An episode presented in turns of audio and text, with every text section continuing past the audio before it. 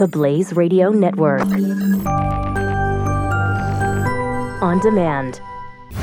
This is the Chris Salcedo Show. We'll get into some other uh, other issues of import uh, coming off Obamacare. Now we're going to talk a little bit about what's happening abroad. Because just because we're having all of these political discussions here at home and the Democrats can't handle a a Trump victory doesn't mean that the, the world is getting any safer. Let's talk about it with a trusted uh, individual here on the Chris Salcedo Show, Major General Paul Vallely, U.S. Army retired, chairman of Stand Up America, and one of the many spokespersons for the Special Operations OPSEC Education Fund. General Vallely served in Vietnam, retired in 1993 as Deputy Commanding General, Pacific Command. General, it's been a long time, sir. Thank you for being back here on the Chris Salcedo Show for the kind invitation again. All right, well, sir, uh, let's let's let's get moving on uh, North Korea. Now, look, everybody that's been giving me and and and, and I've been talking to off the air and, and watching on television said that basically no good options here in North Korea. If worse comes to worse, what can we do? Well, uh, we've had plans regarding North Korea for over five decades now working with uh, the South Korean forces and bolstering their strength. So you have uh, basically uh, a shroud around North Korea in terms of our Seventh Fleet, uh, our air forces, the South Korean, Japanese armed forces.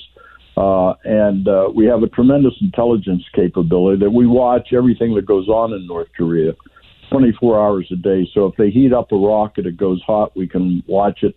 Uh, so uh, we're in a very good position uh, to keep uh, or tamp down, hopefully, uh, North Korea and their ambitions, and then continue to try to move China uh, forward to do uh, the required actions to uh, uh, keep North Korea under control in regards to the ballistic missiles, nuclear development program. So we have a number of options out there, and uh, uh, if worst comes to worse, you know, we'll know. If they're going to launch or if they do launch, we have an anti missile capability.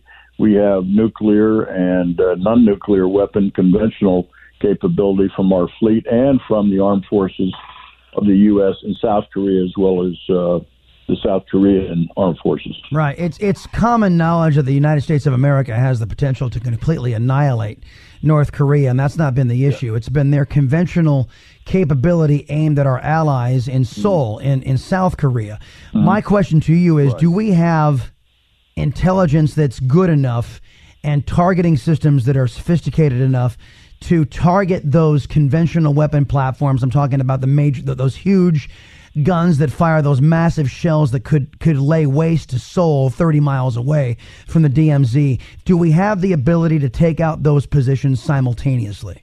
Well, what comes in place uh, first, Chris, is the intelligence and the accuracy uh, of that intelligence. Now, South Korea does have intel agents in North Korea.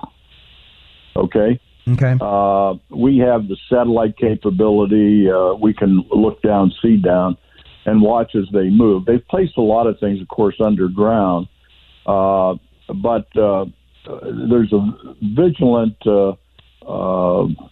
I would say, analysis each day in the command centers in South Korea that track anything that moves. Uh, so I would say 90% of the targets uh, are in the database.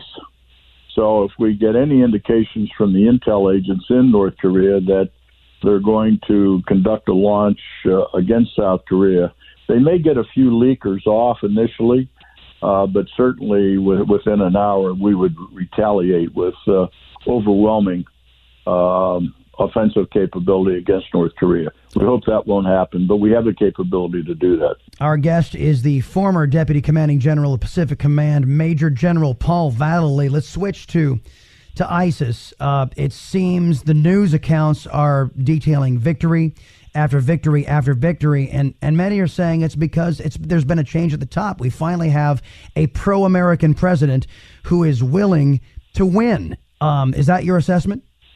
Yes, and uh, as uh, President Trump uh, outlined, you know, prior to uh, uh, his election as the president, said we would uh, basically neutralize and destroy ISIS in the Levant. primarily talking about uh, Syria uh, and Iraq. Uh, when I was in Moscow two months ago, I was the U.S. representative to speak there on the Middle East. We had 12 uh, Arab nations there, including Egypt, uh, including UAE, Saudi Arabia, and so on. And we pretty much came to the agreement, even from the Arab nations, that uh, ISIS would be terminated by the end of this year. Uh, as far as a uh, organization that occupies Raqqa and Mosul, and both of those uh, major cities now are pretty much near the end. Even ISIS members, Chris, are trying to find a way to get the heck out of there. Nobody will take them. So, uh, yeah, so it's interesting. They want they want to leave. Things aren't going well for them. Yeah. Well, and again, a, a, a, change in mindset at the top, I think, is uh, was key. As a matter of fact, when you've got uh, uh, individuals who are who are uh, pundits over on NBC saying that this kind of stuff would never have happened under under Obama, meaning these victories, uh, it says something. Uh, let's turn to Russia, and I, well, look. Th- th- this whole thing with the intelligence and the interfering with the elections and, and, and all that kind of stuff is is a separate discussion. But I am concerned about their military prowess, which my understanding is we we best them in almost every category.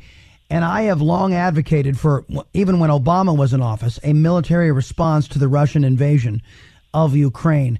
What is your take on that, militarily speaking? Uh, and w- with the knowledge, I think we all understand that, that Russia doesn't want a real conflict with the United States. They just want to be a pain in our butts.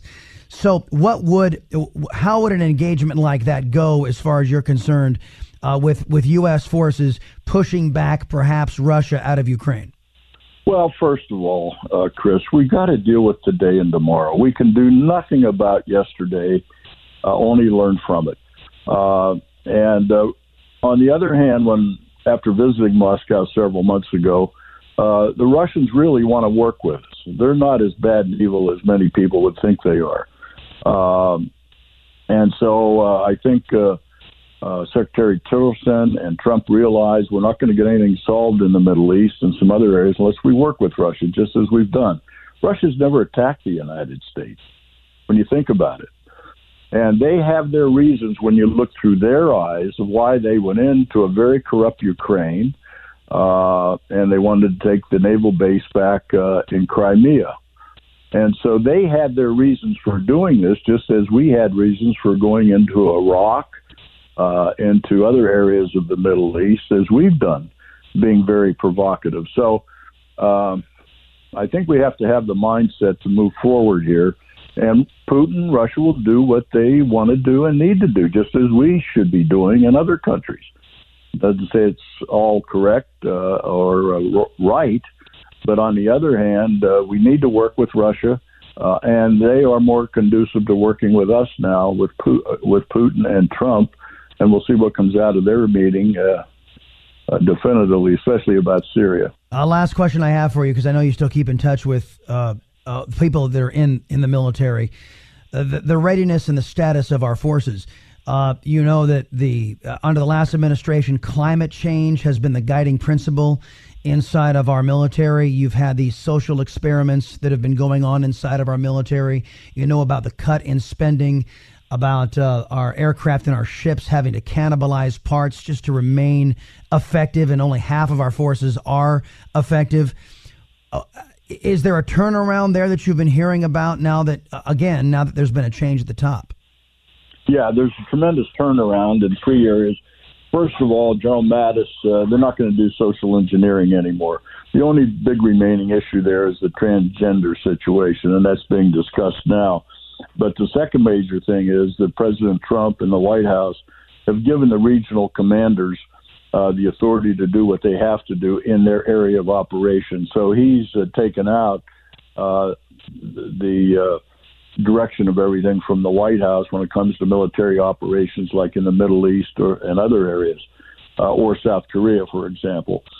Third is the morale is increasing and becoming very, very positive in the military from the input I'm getting. They're glad to see we have a very positive leader uh, in the White House now, as well as the Department of Defense and the Secretary of State, where the military works you know, around the world with our State Department in some areas. So it's all very positive. Yeah. There's a lot more to do to uh, drain the swamp, uh, even in the Pentagon. Nice So job. Hey, hey, um, uh, General, I, I got, I got to scoot him up against the clock here. Major General Paul Vallely, everybody, uh, uh, one of our, one of our go-to guys when we want to talk about uh, mil- U.S. military concerns. U.S. Army retired, uh, and he is a spokesperson for the Special Operations OPSEC Education Fund. General, have a great weekend, sir. Thanks for being here on the Salcedo Show. Thank you, Chris.